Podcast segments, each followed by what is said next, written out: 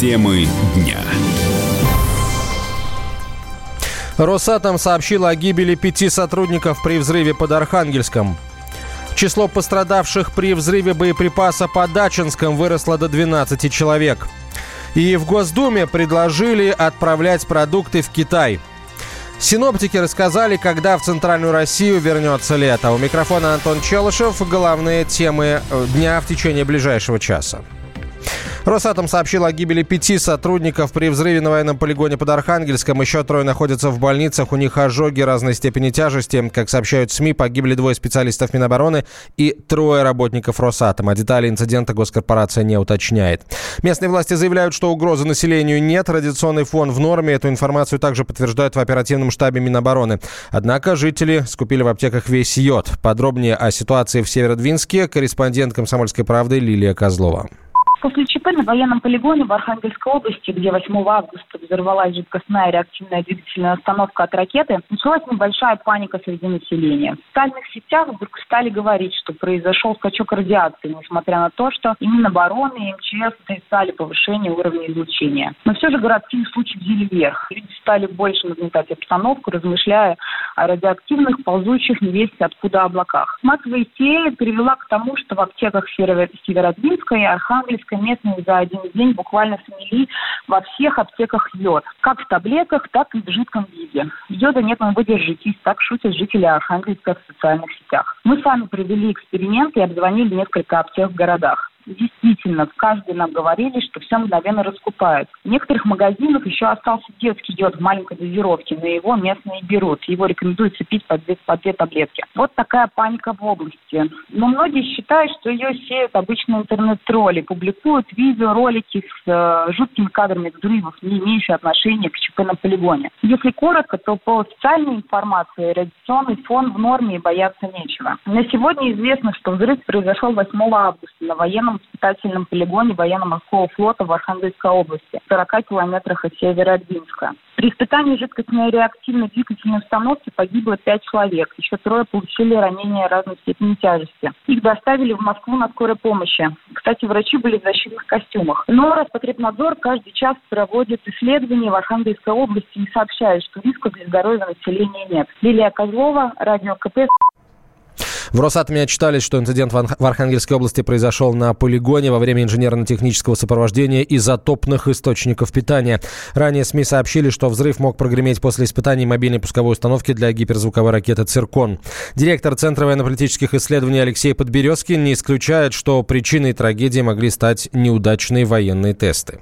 В принципе, любое испытание гиперзвука по определению изначально это очень рискованное испытание, потому что огромная кинетическая энергия гиперзвукового модуля. Собственно, ее особенность такова, что она, возможно, вызывает фантастические разрушения. Сама по себе ракета «Циркон», она не имеет боезаряда. Она работает просто из-за того, что кинетическая энергия того тела, которое несется со скоростью выше пяти скоростей звука, а если тем более это 10, 12, 15 скоростей звука, может уничтожить огромный объект, ну, например, авианосец.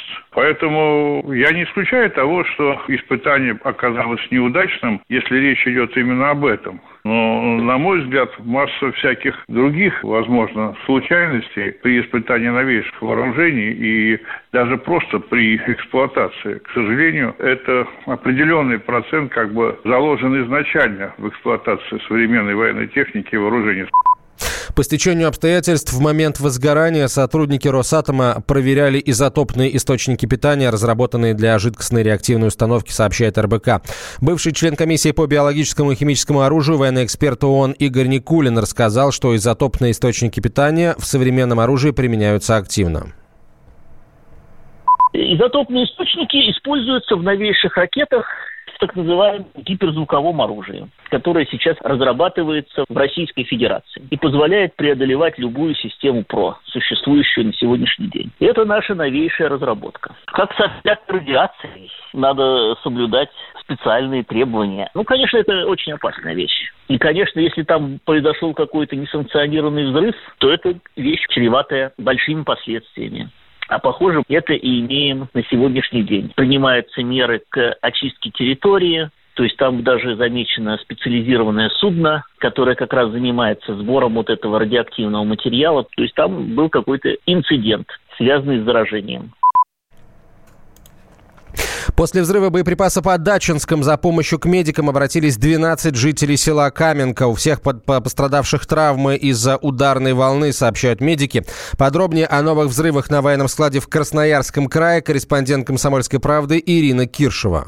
12 человек обратились в больницу с различными травмами после очередных взрывов в Ачинском районе Красноярского края. Все взрослые, трое пациентов находятся в Ачинской межрайонной больнице. Из них двое полицейские. Один военнослужащий направлен в военный госпиталь, остальные находятся на амбулаторном лечении. Нам удалось поговорить с врачами местной больницы о состоянии раненых. И вот что рассказал Шухрат Тангаторов, заместитель главного врача по хирургии межрайонной больницы Ачинска. Ну, оскольчатые, ушибленные, рваные раны, вот, баротравма, это вследствие взрывной волны там получены, черепно-мозговые травмы, сотрясение головного мозга. Там. Четыре человека госпитализированы, остальные все амбулаторно. И военные, и полицейские, и гражданские. Среди них есть мужчины, женщины. Один сотрудник военизированной охраны, двое полицейских, один э, военнослужащий срочник. Это госпитализированные. Остальные гражданские, которые амбулаторно пошли, ну, мужчины, женщины, различными травмами. Кто-то непосредственно пострадал от прямого попадания осколком, кто-то взрывной волной откинуло кого-то, кто-то упал в это время от взрывной волны. Нам бы уверяли 7 числа все хорошо, все. Даже жители запустили туда 7 числа. Там был сам 8 числа. Ну там взрывы продолжались, но говорили, что это направленные плавы взрывы. Ну вот результат вот получилось. Вот так. Населенный пункт Каменка эвакуировано, вот другой населенный пункт. Вроде бы там вот видим, самолет летает, слушает, ну слышно взрывы. Ну это взрывы, взрывы слышно уже шестые сутки. Напомним, 5 августа на складе воинской части рядом с поселком Каменка в Ачинском районе начался пожар. Произошли подрывы снарядов. Один человек погиб, это пожарный, он попал под взрывную волну. Еще 13 человек пострадали. Из населенных пунктов в радиусе 15 километров от места происшествия эвакуировали всех жителей. Пожар удалось ликвидировать, и людям разрешили вернуться в свои дома. Но 9 августа произошли повторные взрывы. Известно, что рвануло, когда автомобиль наехал на снаряд возле железнодорожного полотна. В результате были повреждены рельсы на перегоне Улы-Ачинск. В одном из поездов выбило стекла. Кроме того, покорежены пять автомобилей, находившихся в опасной близости от места взрыва. После этого жители Каменки снова экстренно эвакуировали в поселок Малиновка, и сейчас они находятся в пунктах временного размещения. Пожар на территории воинской части все еще не потушен. Его ликвидацией и проливкой занимается Министерство обороны. И самолеты военно-транспортной авиации Ил-76, они оборудованы оборудованы специальными водосливными устройствами, продолжают проливку территории склада. Также продолжается поиск, сбор и утилизация не разорвавшихся снарядов. Ситуация ухудшилась тем, что прошел проливной дождь, а ранее специалисты предупреждали, что дождь спровоцирует химическую реакцию фосфора, который входит в состав зарядов. Ирина Кирсова, Комсомольская правда, Красноярск. Новые взрывы в Ачинске прогремели накануне. В интернете люди публикуют видео, на которых показывают поврежден... повреждения автомобилей осколками снарядов. У меня руки реально дрожат. Только что возвращались с Каменки с дедушкой, с тетей на двух машинах. Разорвался снаряд прямо перед машиной. У одной машины пробило колесо, в другую прилетел осколки снаряда. И вы говорите, что там можно жить?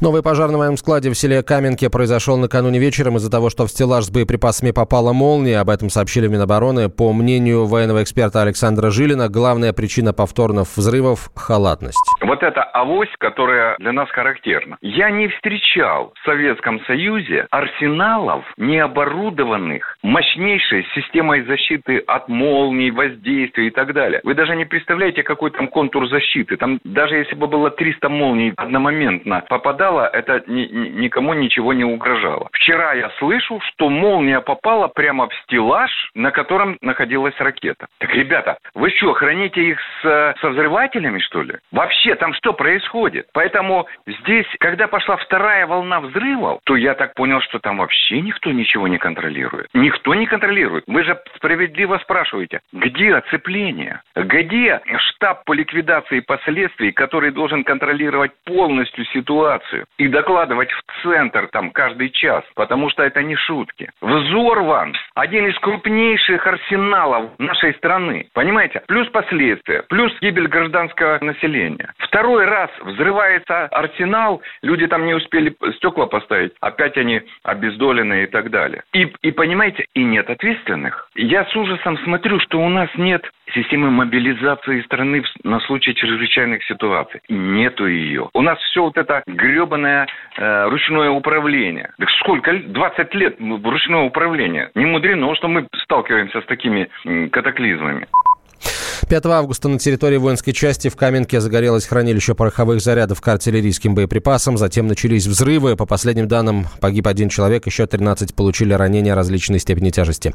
В районе ввели режим ЧС. Из населенных пунктов в радиусе 20 километрах от места происшествия эвакуировали более 16 тысяч человек. Радио как книга. Разливает воображение. Но для тех, кто хочет больше, мы ведем свой YouTube-канал. Все эфиры, трансляции, именитые гости, крутые спикеры, громкие заявления и провокации. Бурная жизнь прямо из студии. Радио «Комсомольская правда». Надо и сто раз услышать, и один раз увидеть.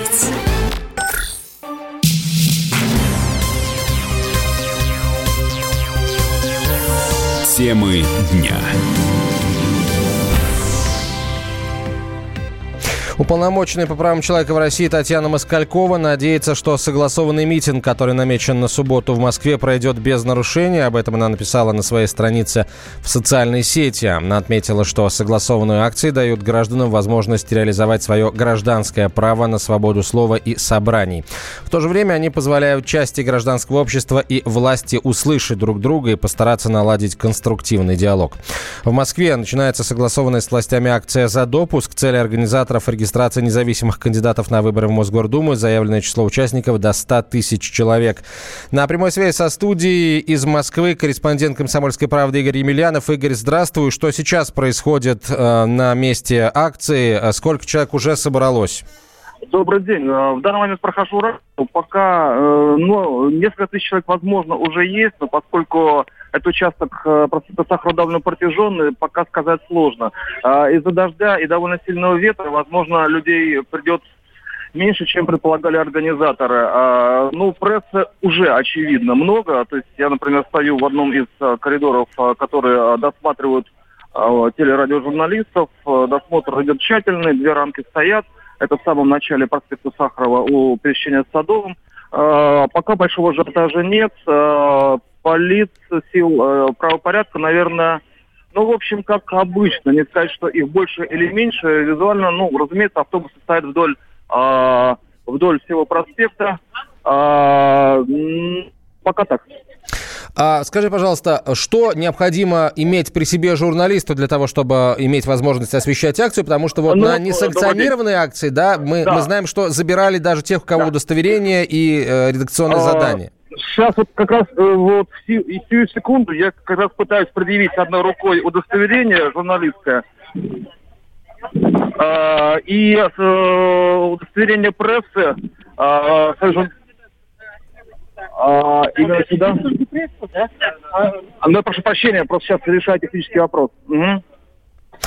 А, хорошо, Игорь, а, ты, правильно понимаем, ты не можешь сейчас говорить дальше? Да, да. Угу. Хорошо. Буду позже. Угу. Хорошо, спасибо большое, Игорь Емельянов на прямой связи со студией, корреспондент «Комсомольской правды».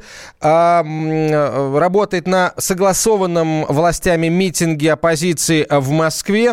А, уже, по словам нашего корреспондента, несколько тысяч человек на митинг собрались. Много представителей прессы, много сотрудников полиции. А, безусловно, на явку на митинг может повлиять плохая погода, которая э, установилась в Москве накануне. И синоптики обещают сегодня дождь практически в течение целого дня.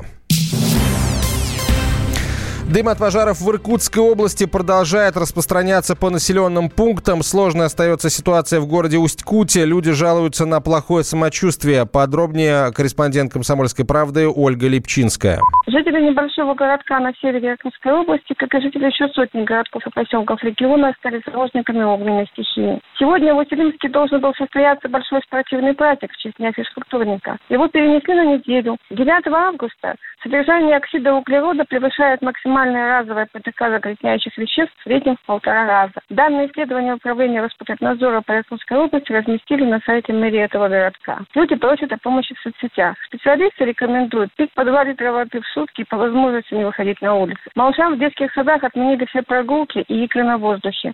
Подростки сидят по домам. Взрослым работу не отменить.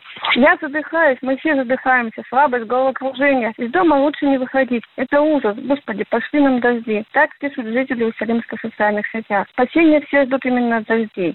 А на севере Иркутской области в соседних районах Якутии, Бурятии, Красноярского края их не было с начала лет. Лесные пожары бушуют в тайге с июня. Они стали катастрофой для всего живого. Только за прошедшие сутки только на территории Восточной Сибири огонь прошел более 200 тысяч гектаров. Охвачено огнем 126 тысяч гектаров леса в Иркутской области, 54 тысячи гектаров в Красноярском крае, 820 гав Бурятии. И это еще не все. Отдельно авиалесоохрана подсчитывает распространение огня в заповедниках и на труднодоступных территориях, где принято решение пожара не тушить. А там как раз и горит немало. В Сенгаре 580 тысяч гектаров. В отдаленных районах соседнего Красноярского края 907 тысяч гектаров. Именно из-за этого мучим дышать жителям маленького Устилимска. Ольга Лепчинская, Комсомольская правда, Иркутск. Депутат Государственной Думы Алексей Журавлев в эфире федерального телеканала заявил, что непогода в России, э, сильная засуха на одной части страны и дожди на другой территории могло вызвать применение против нашей страны климатического оружия. Что касается лета всего, ну, тут, знаете, даже я не знаю, что сказать.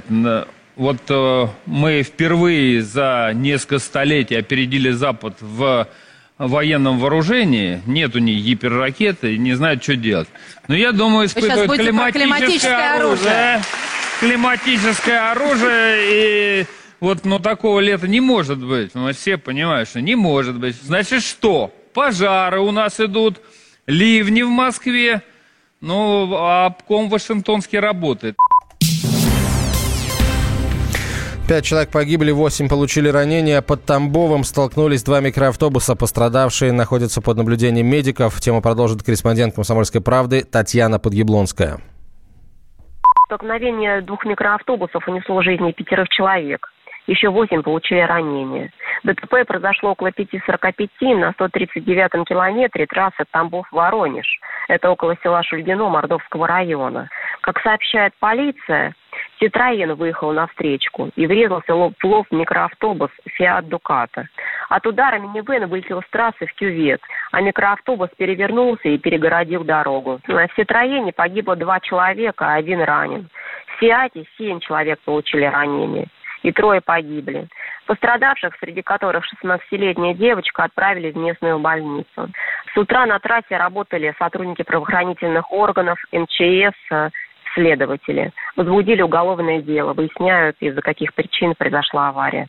Комсомольская правда Воронеж, Татьяна Подъяблонская. Темы дня. Товарищ адвокат! Адвокат! Спокойно, спокойно. Народного адвоката Леонида Альшанского хватит на всех. Юридические консультации в прямом эфире. Слушайте и звоните по субботам с 16 часов по московскому времени.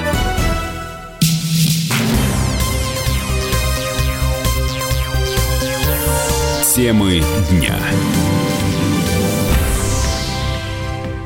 Лето скоро начнет возвращаться в центральную Россию. Тепло и солнце вновь порадуют уже в начале следующей недели. Об этом рассказал научный руководитель гидрометцентра Роман Вильфанд период такой прохладной, дождливой погоды заканчивается. И хотя температура завтра будет около 20 градусов, 20-21 градуса, но покажется, что наступило настоящее лето, потому что действительно, когда температурный фон повышается на 6-8 градусов, кажется, ух, как здорово. И, кстати говоря, завтра уже прекращаются осадки. Будут еще небольшие, да, дождики, но они несущественные. Уже в основном солнышко будет. А вот дальше, э, в понедельник температурный фон около 22 градусов во вторник и в среду в связи с перемещением теплых воздушных масс не только с юга, но и с юго-востока температура повысится до 23-25 градусов. Но нельзя сказать, что будет совершенно ясная погода, поскольку давление около и чуть-чуть ниже нормы, облака будут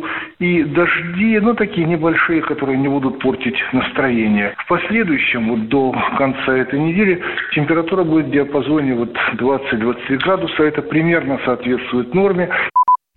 Погода в Москве установила э, вековой антирекорд. 4 августа в столице было плюс 15. Такого холодного 4 августа не было, по меньшей мере, последние 70 лет. Депутаты Госдумы обратились к правительству с предложением поддержать экспансию российских сельхозпроизводителей на китайский рынок в условиях экономической войны э, Китая и Соединенных Штатов Америки. Для этого депутаты предлагают поддержать отечественных производителей, увеличить общую ежегодно выделяемую сумму на компенсацию затрат на покупку сельхозтехники э, с 8 до 14 миллиардов рублей. Экономист Антон Шабанов считает, что экспорт российских товаров в Китай – хорошая возможность улучшить нашу экономику чисто экономически любое расширение торговли, оно всегда позитивно, вне зависимости от того, есть торговая война, нет торговая война. А какие-то препятствия при общении с другими странами, я сейчас имею в виду Китай и США, могут как-то помочь выходу новых продуктов и товаров на рынок, поэтому, возможно, для нас в чем-то сейчас более выгодный момент. Но само по себе любое расширение торговли, оно всегда позитивное, чисто экономически. Я, разумеется, могу это только приветствовать. Также депутаты предлагают установить льготный тариф российским экспортерам на транспортировку и логистику, разработать меры поддержки экспорта в Китай, включая льготное целевое кредитование производителей сельхозтоваров и продовольствия. Мужчина и женщина. На каждый вопрос свое мнение. Говори, говори, что ты? Почему именно сейчас? Они в 14-м, когда начали Донецк и Луганск долбать так, что пух и перья летели. Так ты сейчас-то ему зачем этот вопрос задаешь? Я задаю вопрос. Тихо. Чш. Накал страстей на радио «Комсомольская правда». Семейный подряд Норкиных в поисках истины. По будням в 9 вечера. Просто о сложном в программе «Простыми словами». Да я не Америку открываю. Я, я не понимаю, когда пожалуйста. этот беспредел закончится. Не знаю.